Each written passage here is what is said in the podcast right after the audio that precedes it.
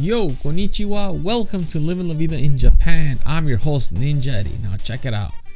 You know, the pandemic has caused enormous damage throughout Japan and worldwide. So, what the Japanese government is doing is helping out communities by providing some grants so they could get themselves back on the feet. So, what would you do if you were given 25 millions to revitalize your town? You know, what would you do? What would you spend the money?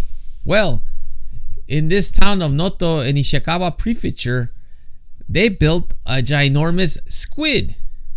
Yes, you are hearing me correctly. They spent over 25 million yen.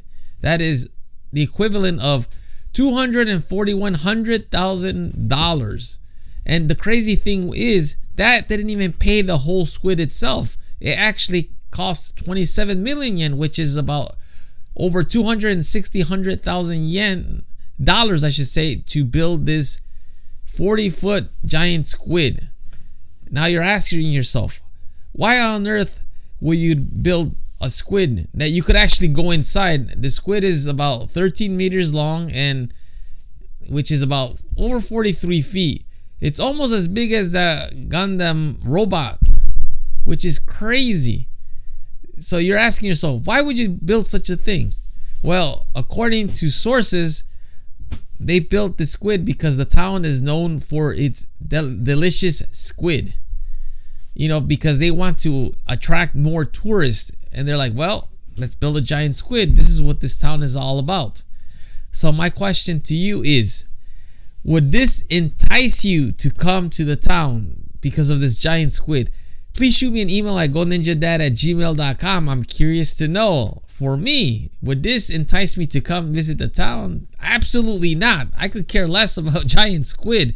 I mean, if you have delicious food, you have delicious food, but I mean, I, I don't know how you connect the dots by saying, okay, I'm going to build a giant squid so people will say, well, they have delicious squid. This is why I'm going to go see the squid itself. I don't know. This is just what I just saw, and I just wanted to share this with you.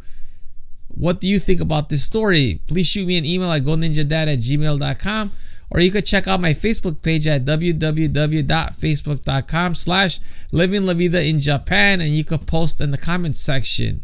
In other news, I just wanted to share last night I celebrated my four year anniversary with my wife. You know, and I just want to send a shout out to my wife. I love you, Bay. We're going strong. so, you know, it's crazy how four years just fly by, but that's how it's been for us.